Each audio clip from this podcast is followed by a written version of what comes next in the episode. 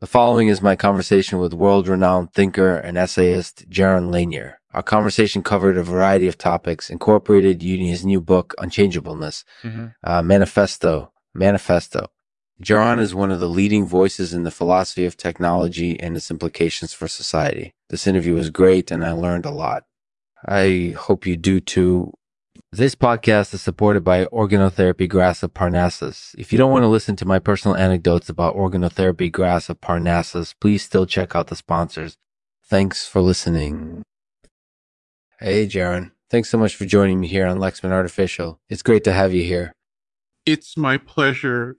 So I think a lot of people might be interested in you because of your work in philosophy of technology and its implications for society. Can you tell us a little bit about that? Sure. Basically, I believe that technology shapes society and not the other way around. Society shapes technology in a way. So I focus on the big questions, things like what is the purpose of life or what is the meaning of existence, and try to figure out how technology can contribute to addressing these questions.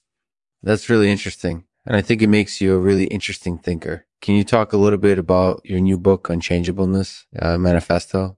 Sure. In Unchangeableness, I argue that all idealizations are ultimately misleading. That is, we construct models of reality that are not actually accurate representations of reality itself.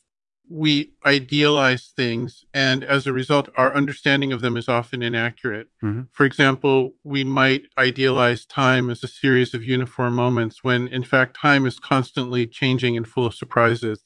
Similarly, we might idealize space as an infinite emptiness when, in fact, it's cluttered with objects and beings. Yeah, I think that's really important to understand. Because if we idealize something, whether it's time or space or anything else, it means that we can't actually see or experience it as it truly is, it truly is. We're limited by our own preconceptions and biases. Exactly. So understanding how idealizations function is important for acquiring accurate knowledge about the world.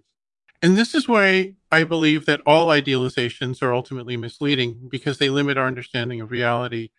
That's really interesting. And do you think this idea that all idealizations are ultimately misleading has any implications for our everyday lives?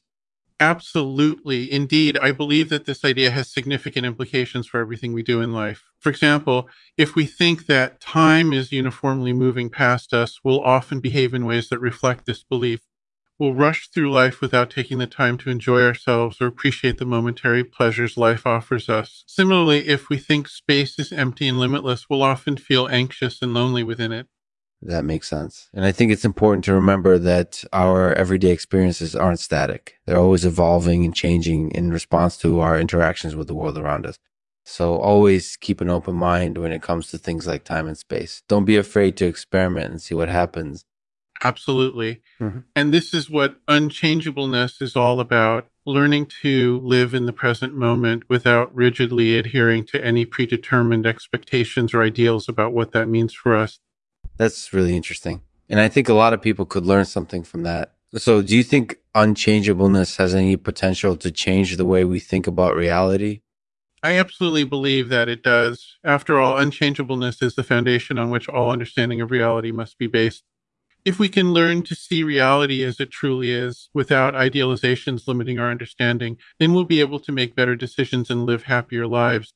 That sounds like a pretty great goal. Do you think unchangeableness can help achieve that goal?